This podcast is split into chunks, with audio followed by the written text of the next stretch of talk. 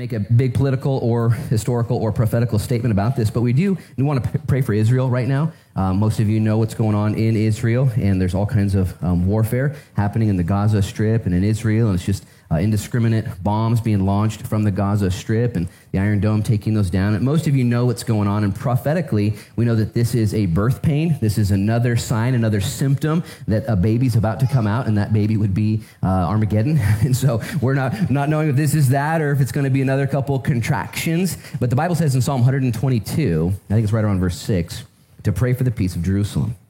And uh, some of you out there are thinking, well, what about the politics? And what about Benjamin Netanyahu? And, and what about Benny Gantz? And what about all these people? Listen, uh, just pray for the peace of Jerusalem.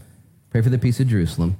I, I can't, in all good conscience, stand up here and say that I understand and or back every political decision that the nation of Israel ha- has made. I, I can't say that. But I do know that they're God's chosen people.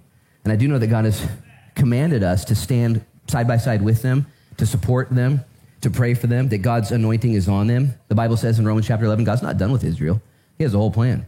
And if you know and if you study biblical prophecy and you understand the timepiece of God's return, as Israel was born as a nation in 1948, in a day, fulfilling prophecy, and the timepiece of God's calendar for his return, the return of Jesus Christ, I believe is going to be in succession with the generation that sees the rebirth of the fig tree, which is the nation of Israel. So I believe as we see these birth pains and these signs, and it's moving us closer, further down the road. We remember in 2 Peter or 1 Peter, where Peter tells us that the Lord will return. The chief shepherd is coming.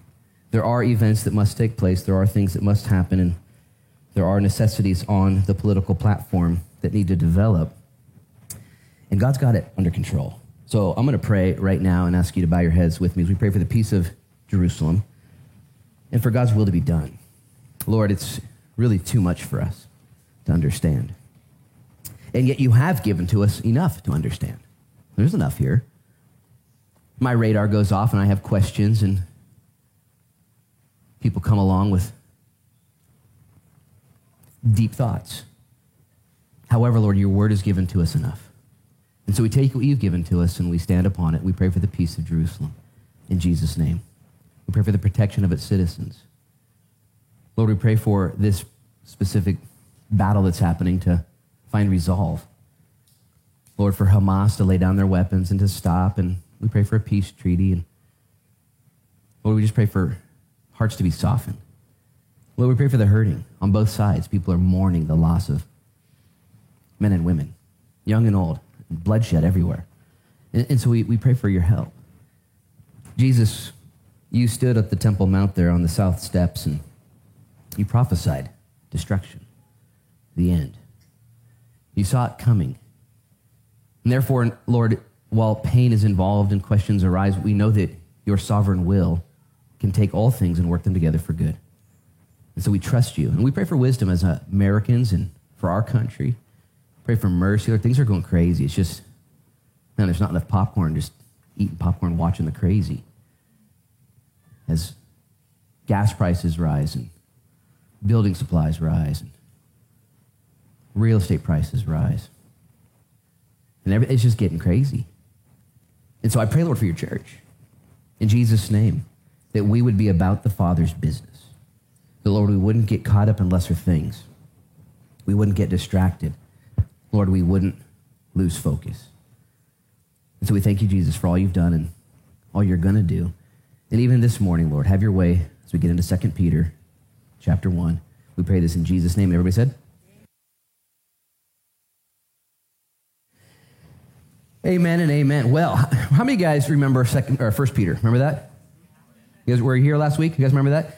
You who are at home watching online, we have to apologize. There was no online broadcast. All of our technology decided to fail just all at once, and so there was no live service. Since then, we have uploaded the final teaching of 1 Peter chapter 5, and you can find it on our YouTube page. And so we weren't live there, but we were live here, and we landed the plane last week. We finished 1 Peter. And man, I got to just say this. I got to get it off my chest. Uh, I, I, appreciate you guys uh, getting through that sermon with me. It wasn't my best sermon ever. I don't really remember most of it. I don't really remember any of my sermons. What, what happened was I just got I just got to talk about this real quick. On Thursday, I was participating in a competition worldwide with 2,000 other old guys.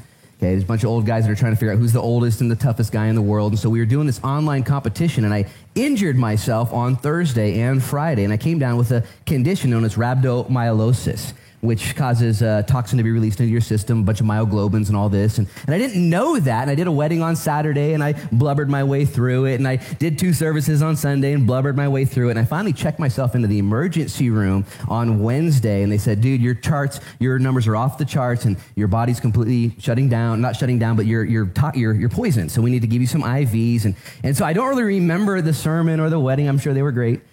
I was reading some of the uh, side effects to being toxin induced and poison and all that. And some of it was uh, memory loss and slurred speech and forgetfulness of words. And I was like, that's every Sunday right there, you know. Maybe that's my problem. And so, that being said, uh, thank you guys for getting through that. Maybe that's why it wasn't live online. I don't know what the heck was, but you guys were here, and so I thank you for that. So, we're going to start, though, first chapter of Second Peter. And uh, the moral of the story there is uh, pray for your pastor. That's the moral of the story. And uh, that I continue to uh, not try and be the strongest man in the world.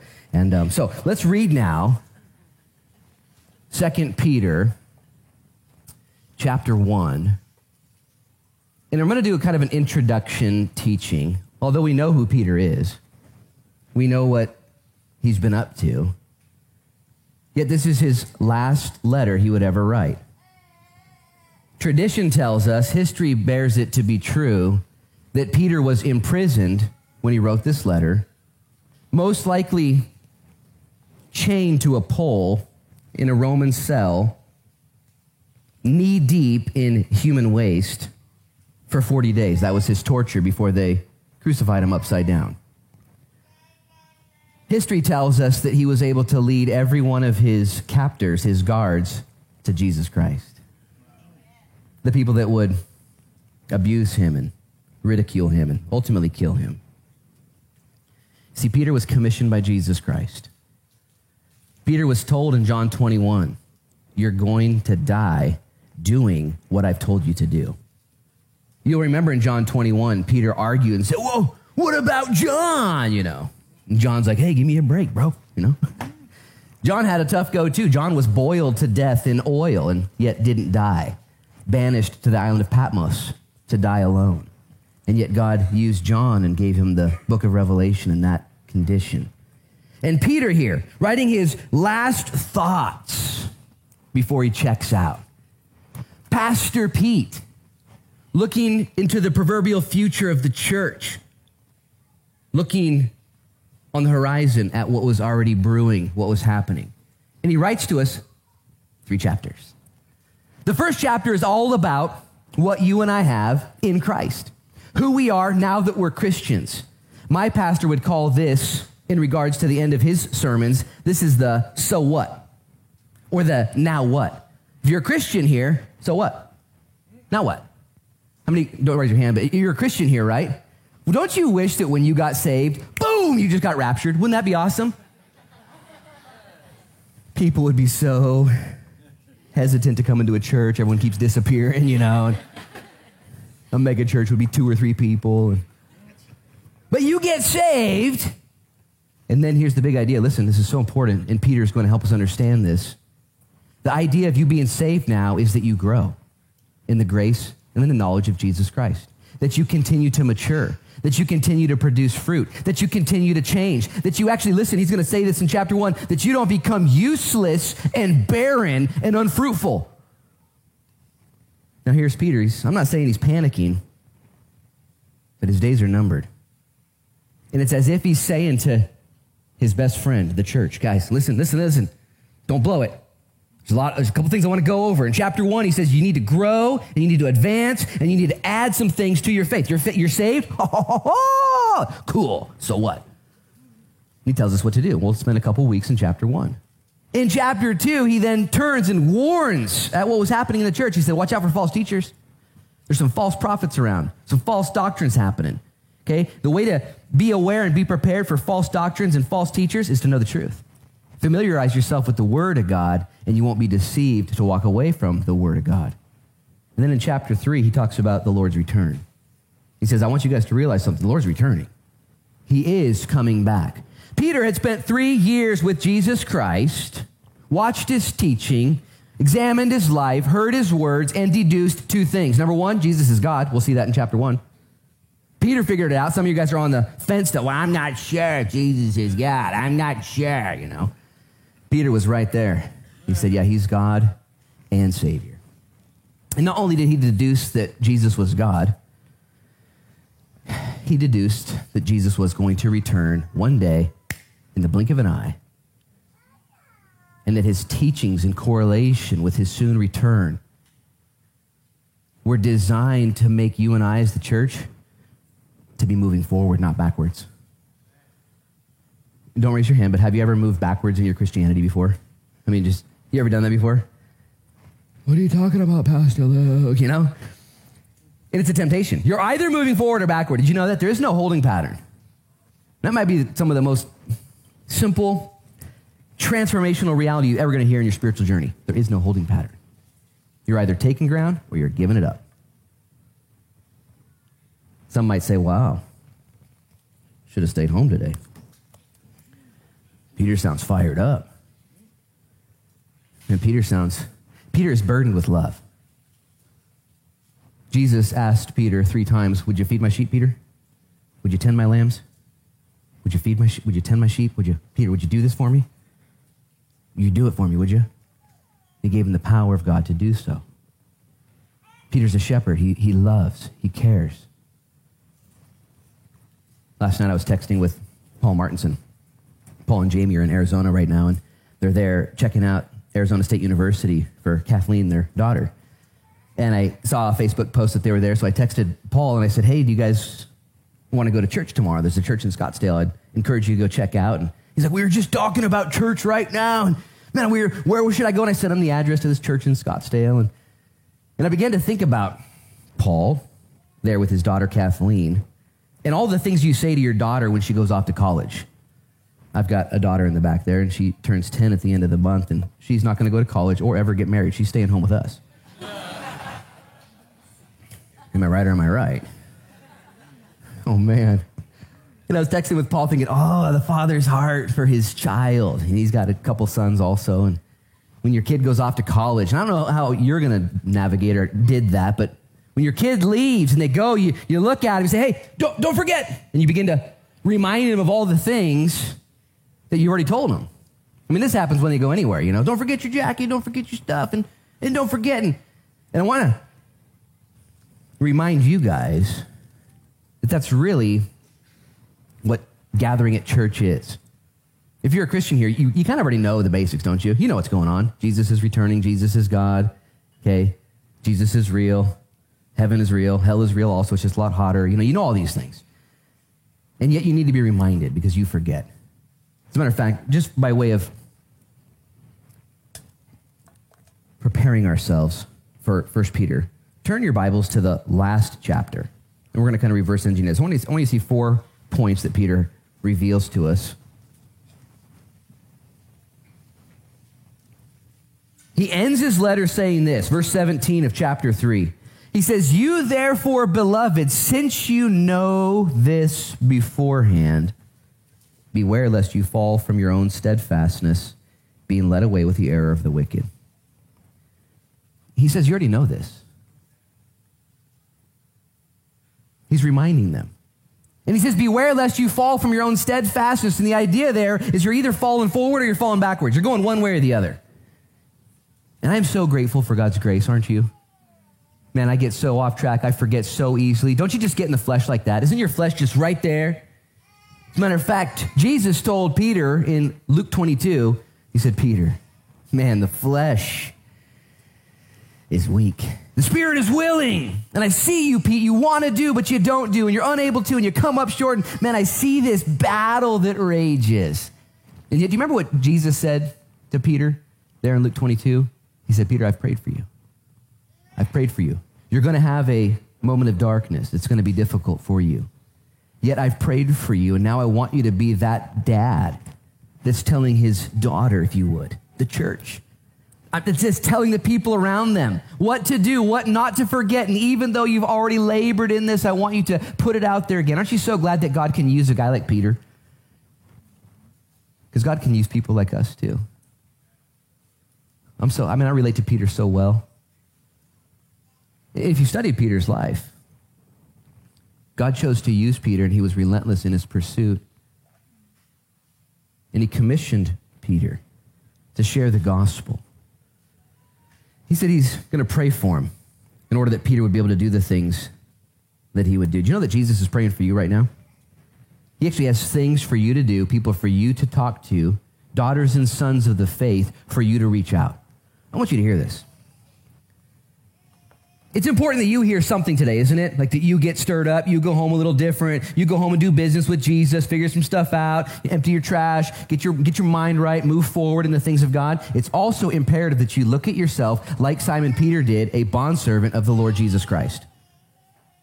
That God would use you in other people's lives. It's easy to discount yourself, isn't it? Yeah, I don't, I don't know enough.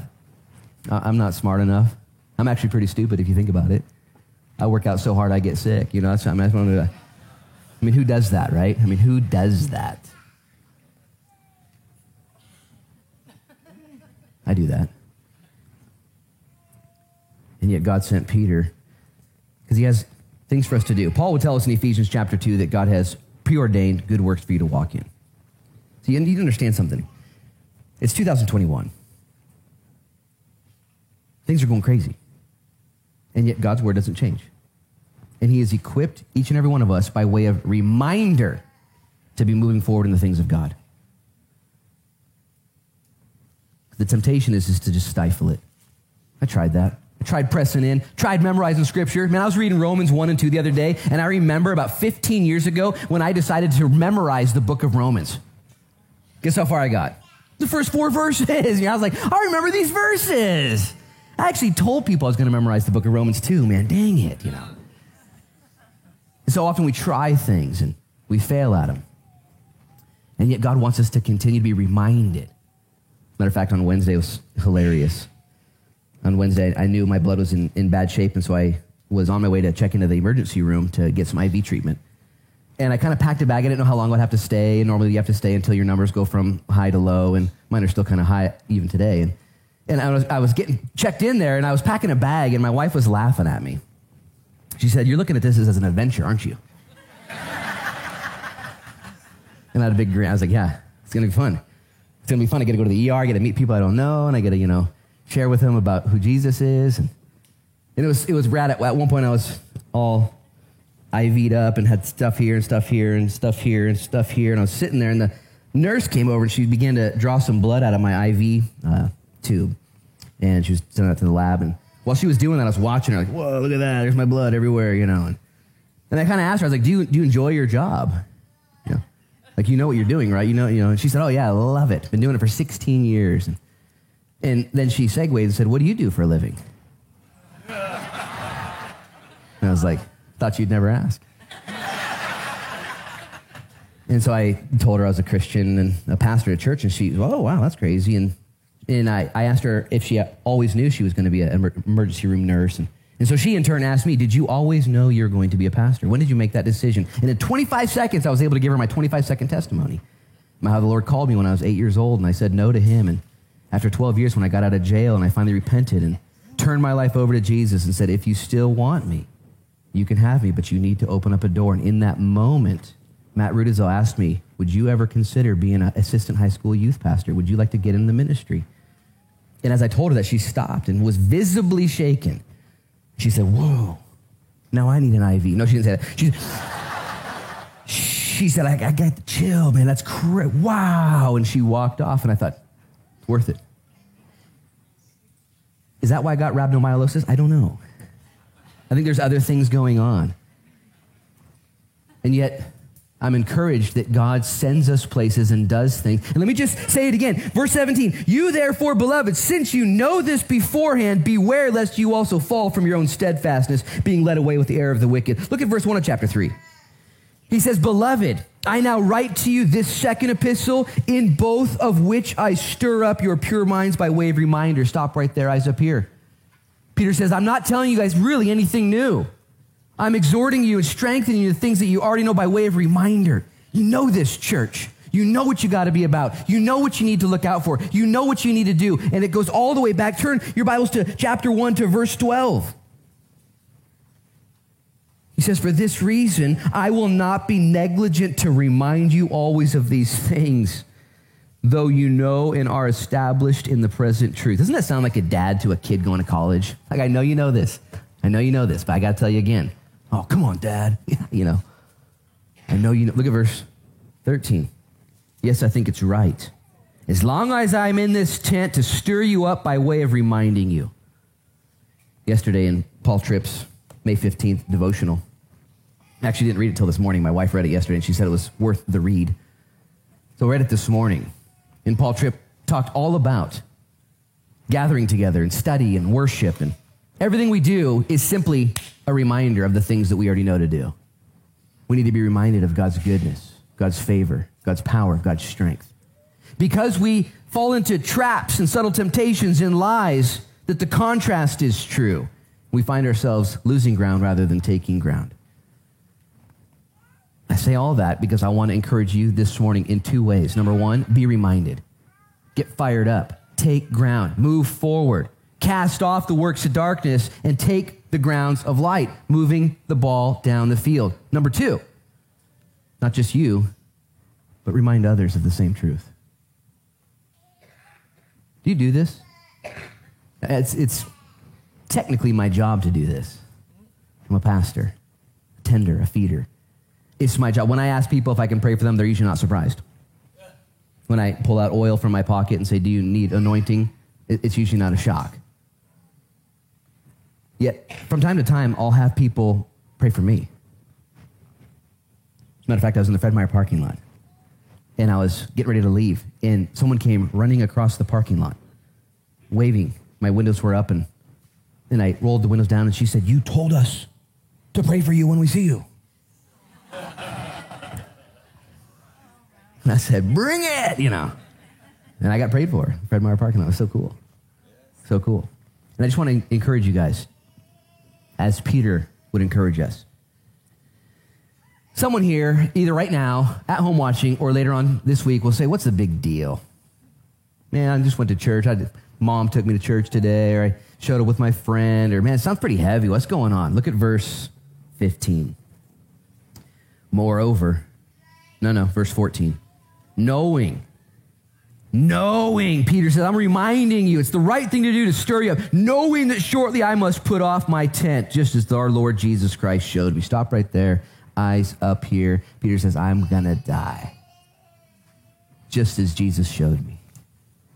Can you imagine knowing you were going to die and then deciding to write a book of the Bible? Let's just say you knew you were going to have a tough time and so you decide to serve somebody else. Let's say you know that it's going to be difficult for you, and your first thought is, This is going to be an adventure. There's going to be somebody I can share with, somebody I can talk to, somebody I can help out. Some way I can redeem this and move the ball down the field. Peter here, instead of objecting, instead of resisting, instead of rejecting, says, Jesus told me I was going to die, so I wanted to write you guys one more letter. How many of you guys ever send a text out that didn't get responded to? You're done. You know what I mean? You ghosted me, we're done, you know? Man, we're so lazy at times reaching out to people and following up. And I apologize if I've done that to you. I get so many messages at times. And, and I'm so encouraged and challenged by Peter here. The second epistle of Peter, as he writes this, knowing that Jesus had prayed for him and I don't know about you, but I want my life to count. I want my life to count. I want my effort to count. I want everything I do to count. And so, what we do is we simply respond to what God has asked us to do. Jesus told Pete, Do what I say. Okay. Are you sure? Because do you remember that one time I, I blew it royally? Do you remember, remember that? Remember, it wasn't, wasn't too long ago, you know? As a matter of fact, every morning I hear the rooster crowing and I, and I kind of get PTSD. Do you, do you remember that? And Jesus said, Yeah, I, I remember that. I remember that. And I want you to stir up the church. I want you to invest in the things that matter most. Yesterday, I woke up, and as so often the Lord does, He spoke to me as soon as I woke up. I woke up and I looked at my clock, and it said 6:33. And I don't know what you think of when, when I see 6:33, but I think of the same thing every time. Every time I see 6:33, it reminds me of Matthew 6:33. It was cool because I woke up and just there's my eyes, and it was the Lord saying, "You know." In Matthew 6:33 says, "Seek ye first the kingdom of heaven and my righteousness, and all these other things will be added unto you." It's a twofold promise. It's a twofold command. God says, "Hey, I want you to be about my business." And guess what I'll do? I'll make everything work together for good. I will. And it's in contrast or it's in context where Jesus is speaking to the congregation and he's saying, Don't worry about stuff. Just sit there and stare at me if you guys worry about stuff. You guys worry? No, we worry about stuff, don't we? Jesus said you're going to worry about what you're going to eat, what you're going to drink, what you're going to wear, where you're going to live. You're going to worry about it. He says, he says, guess what? He says, guess what? Seek my kingdom first. Listen, and I'll take care of that stuff. Isn't that cool? God doesn't say that that stuff's not important or illegitimate. He says, no, no, no. Man, that, I'll take care of it. I'll take care of it. I was at the blessing of the fleet yesterday with the community, and Zach and Casey Millsap were there visiting from Bend, and we were talking afterwards, and we were talking about the economy and crazy stuff, just small talk, and talking about Bitcoin and Dogecoin, and talked about 2008, and, and Casey and, and from Bend, and we were talking about, man, wouldn't that have been, what if you had the fortitude in 2008 to buy up some of those empty houses in Bend? Remember in Bend, there was like 300 brand new empty houses, you know, and they're selling them for like 70 bucks each. And something crazy. But nobody knew. Everyone was panicking, you know, oh man. And, and it was cool because it, it was right on the heels of the Lord saying, hey, that's okay. You, you, should, you should be wise. Steward your days, dollars, and deeds. Okay, don't be dumb. But make sure, make sure, make sure you're also making eternal investments. And I shared that with Zach and Casey. So let's make sure we're wise. Like, hey, wouldn't it be cool to have a retirement fund when you when it comes time to retire? You know, like, well, I got twenty bucks. Woo, you know, that's cool. Do that if you can. Do that, but make sure that you have an eternal retirement fund in heaven forever and ever and ever and ever and ever. Jesus warned of that. This life will soon pass, and everything and only those things done for Christ will last. That's good news. Because if you're like me, you're getting older and sicker. It's funny. And it's coming. The end is nigh. Don't deny it. Don't run from it. Instead, embrace it. Say, All right, Lord. All right, Lord. Let's go. And maybe it's a person you work with. We were singing that song. I don't know what song it was actually. I think it was Great Are You, Lord, the, the last song. And I was just thinking about how easy it is to scream that out loud with you guys. Great are you, Lord. It's your, you know, I'll stop right there. And it's easy to sing it here, right? And I was thinking about how many friends I have that, that don't believe that. They just don't know yet. They don't know yet. They might know casually that I know that. But it's my job, it's our responsibility to, in one way, shape, or another, remind, stir up, and teach others that God is great. That God is great. To be messengers to be shepherds, to be people who are about the king's business. Just making that decision. Ah, I've been reminded of this before. You already told me that, Dad. You already told me that, Grandpa. You already told me that, friend. One of the things that I have to remind myself so often as an apostle or a disciple or a pastor or a Christian, guess what? It's not really about you. You know that? Then trip out. It's not really about you. God has not asked us to present ourselves to people and then slip in Jesus somehow. right? We think that's the case, don't we? You don't, he's asked us just to give people Jesus. Tell them he's good. Tell them he loves them. Tell them he forgives them. Tell, tell them, live a life explaining to people that Jesus is great, that God is good. Because the word of God will not return void, but it will do what God has accomplished it to do. When people hear the word of God, we're praying for revival in our, in our area that people would open up God's word and they would be radically changed. If God can change you, okay, God can change anybody. Can I get an amen from somebody? I mean, give me a break. Have you seen your guys' selves? I mean, for real, does your own salvation give you great hope for God to be able to save anybody? Sheesh. God can soften your heart or soften my heart. And oftentimes I, again, just think it has way too much to do with me. It'd be like if the mailman had to explain your mail every single day. Got mailman Mark over here. Can you imagine if Mark knocked on your door? All right, let me just go over your mail. I don't want you to reject it. It's very important to me that you receive it, you know. You imagine that? Mark doesn't do that. He gives you the mail. Job done. Okay, deal with it. And so, too, as messengers, matter of fact, let's read some verses because you're going to run out of time here.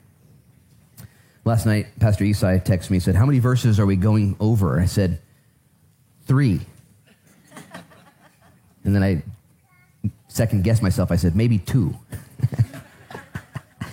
so let's read a, a few.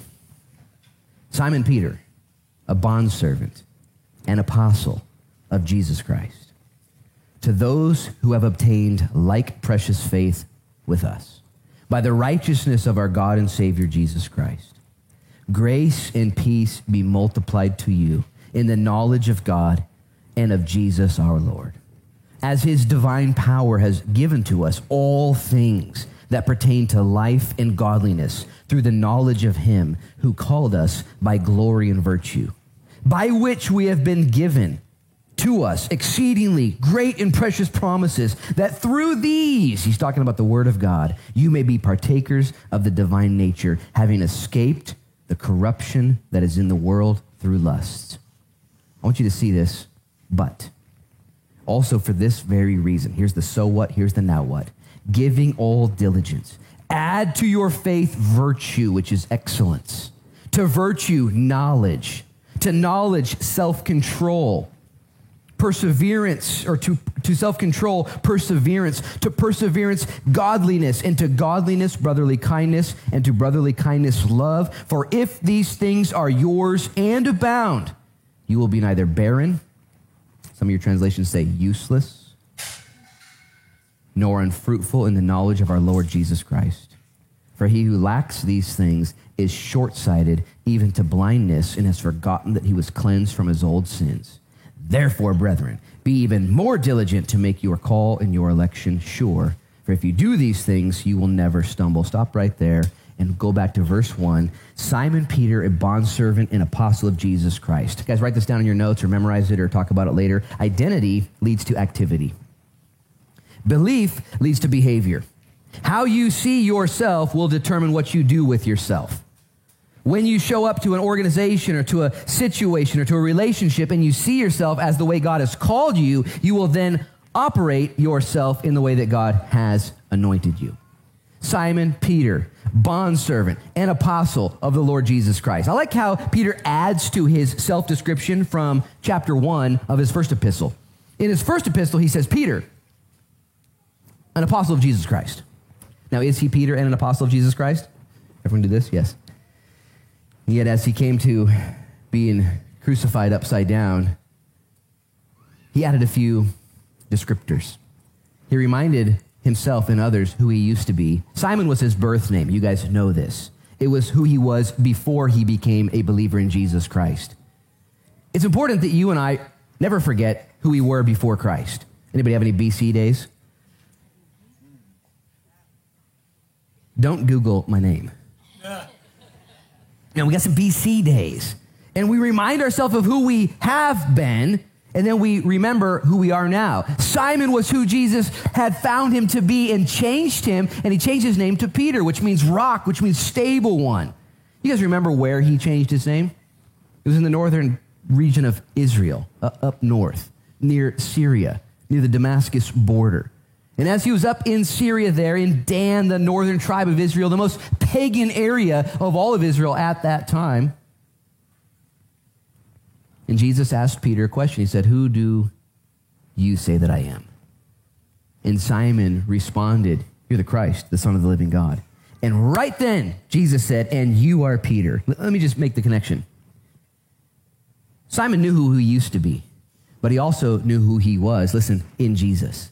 When Simon Peter saw Jesus as the Christ, the Messiah, as God himself, listen, then and only then did Simon see himself as the man that God had created him to be. He was Peter. Let me make the application. You may be tempted to identify with your old nature, with your old man, the things that you have done the enemy will come to you and remind you, and he will tempt you, and he will fight you based on your old nature. And yet, when you look at God and look at Jesus and understand who, when, listen, listen, listen, when, listen, when you understand who Jesus is, only then will you really know who you are. It comes from focusing on Jesus. Jesus changed Peter's name changed his trajectory, changed his purpose. And if you need your trajectory changed today, if you need more wind in your sail, more direction for your steps, it is closely connected to your understanding of who Jesus Christ is. As a matter of fact, until you know who Jesus is, you won't know who you are. You just won't. You'll be all over the place. You'll be up and down and in and around and off and on and all over the place. But when you are focused on Jesus Christ, you know who you are. He sees you, and He gives you a new nature and a new name. Simon Peter, bondservant of Jesus Christ, bondservant and apostle of Jesus Christ. I like how he puts bondservant before apostle. How many of you guys would like to be an apostle? Doesn't that sound pretty cool? I'm not just talking about a B apostle, I'm talking about an A apostle. You know, apostle simply means sent one. It's somebody who's on mission. Jesus had 12 apostles, the 12 apostles. They then went and anointed and ordained others. Peter here puts this in order. And before his title of apostle, he stands in his position of a bondservant. You who have been around the scriptures know what a bondservant is. In those days, there was slave master relationships not based on race, but based on class. And you would find yourself in that environment of being a slave in a master's home. And the relationship was as you would serve for six years and you would be allowed to be free at that point. You had served your sentence. And yet, in a relationship where the slave said to the master, You know what? You've treated me real well. I like you. I'm not going anywhere. I will now, in my freedom, listen, choose to stay and serve you. I'm going to become a bondservant. And that servant then would take an awl and pierce his ear and put a loop in his ear. And people would see that servant, that slave with a loop in his ear, knowing that he was free, but had chosen with the rest of his life to serve another person's will. And here was the cool re this is the cool situation and relationship is that as that slave stayed serving that master, that master was then obligated to take care of that slave. And they were family. When you become a bondservant of Jesus Christ, you say, you know what, I'm free. Because you are. I don't know if you know that. You can do whatever you want. Careful, don't blow it. And with your freedom, you can say, Lord, I'd like to serve you. I'd like to give my life to serve you. And in exchange, your master will say, and I will care for you. Everything I have is yours. We're now family. I'm a bondservant. I'm serving the Lord, though I'm free and I'm an apostle of Jesus Christ. I believe that his apostleship, knowing that he was sent, is what allowed Peter to, days before he died, say, My job is to send the message out. That's what I'm doing. If you know your identity, it will determine your activity. Look at verse 1 again, just the very beginning. Simon Peter, a bondservant and apostle of Jesus Christ. Guys, if you want to have an anchor for your Christian journey that will never be moved, it is the man, Jesus Christ. You cannot serve anything else. It won't work. You cannot serve anyone else. They won't work. You cannot serve an organization. You cannot serve a church. You can't serve a ministry. You can't serve a family member. You can't serve any of those things, or they will let you down and you will fail. But if you choose to serve Jesus Christ as a bondservant and an apostle of Jesus Christ, listen, if you choose to live for an audience of one, no matter how it feels, no matter where it goes, no matter what happens, listen, I'm just going to be honest, you won't quit. You might want to quit. You might have bad days when the organization lets you down, when the pastor hurts you, when your spouse doesn't meet your needs, when your kids just keep being kids. People from time to time say, I'd like to serve in Sunday school. Oh, why would you like to do that? Oh, I just love kids. Eh. Because one day you're not going to love those kids. You serve in Sunday school for Jesus Christ. I'd like to go on the mission field. I'd like to give my life as a missionary for the unreached peoples. Eh. You go in the mission field and you serve the unreached peoples for Jesus Christ.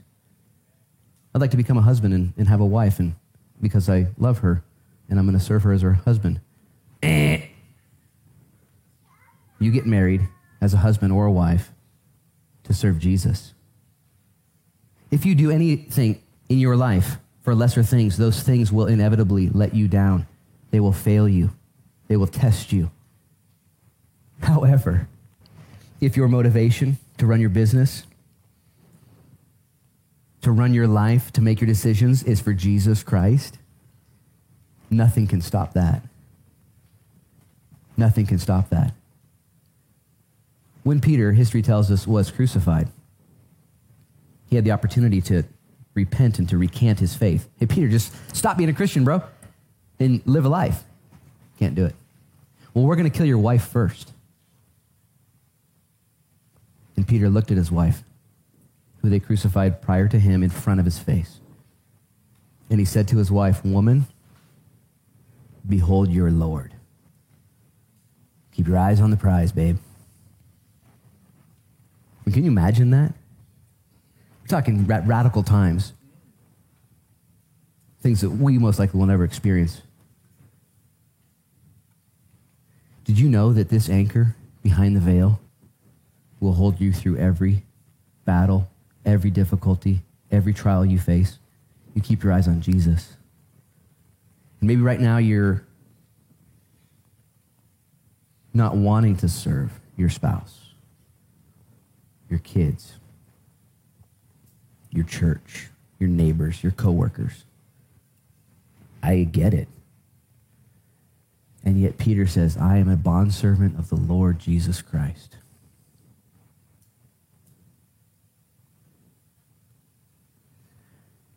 How is he going to endure death and suffering? Keeping his eyes on the prize. He says this letters to those that's you and me, who have obtained like precious faith with us by the righteousness of our God and Savior, Jesus Christ. Interesting word for a fisherman to use, precious. Peter uses it three times in this epistle and once in the last epistle. Precious. If you have faith, it's incalculable. Would you sacrifice yourself for something worth a lot? Would you give everything you got for something you esteem valuable? You would. We do. This is what we do. We make time for that which is valuable to us. Great effort, great energies into those things that we esteem as valuable. And Peter here says, you know what? This letter is to those who have received like precious faith from the precious blood of Jesus Christ, who died to set us free. He says that we've obtained this faith. It's very theologically important. by the righteousness of our God and Savior Jesus Christ.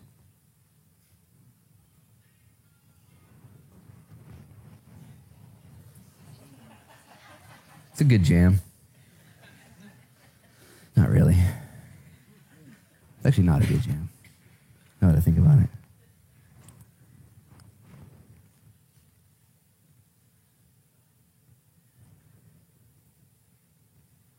Guys, Peter was with Jesus for three years. He ate with him, he learned from him, he had his entire life changed by him. And here in verse 1, he says, We've received this like precious faith by the righteousness of our God and Savior Jesus Christ. In the Greek construction, and one reason why critics dismiss this epistle is because its veracity of intellect. It's a very smart letter. Peter addresses it. I, I wrote this, guys. And he didn't make a mistake when he said, Our God and Savior. He's talking about one person. He's talking about Jesus Christ is God.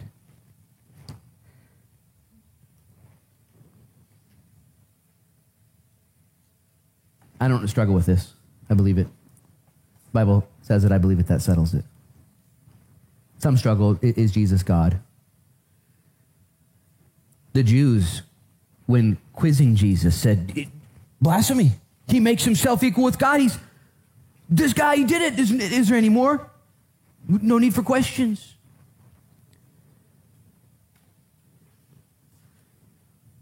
I say that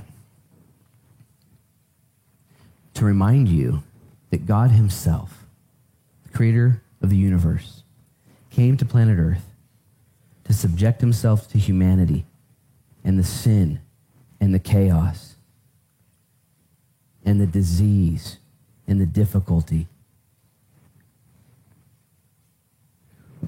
Couldn't God have sent a delegate other than his only son? A prophet, maybe, or two, or ten. Someone else. And yet, God loved us so much that he sent his only Son to the world, that whosoever should believe in him would not perish but have everlasting life. For the Son of Man did not come into the world to condemn the world, but that through him we might be saved. John 3 16 and 17. And Peter, here, at the beginning of his second epistle, before he died, he says, Guys, I have faith because God died in my place. You need motivation? You need a reminder? You need a kick in the pants or a punch in the throat? I do. Love it. I love throat punches, they're the best. Just, oh, wow, got me. Oh, whoa. God loves you so much that he died for you. And now the faith that you have is yours to both enjoy, listen, and to share with others.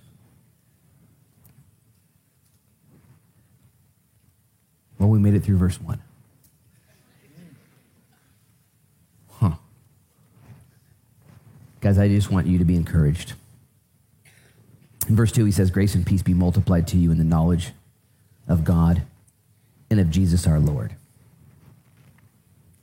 He says his divine power, verse 3, has given us all things that pertain to life and godliness through the knowledge of him.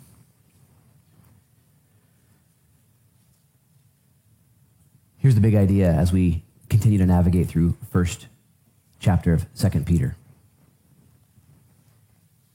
And here's where I think God has South Beach Church. Here's where God has Luke Frechette. And maybe where God has you.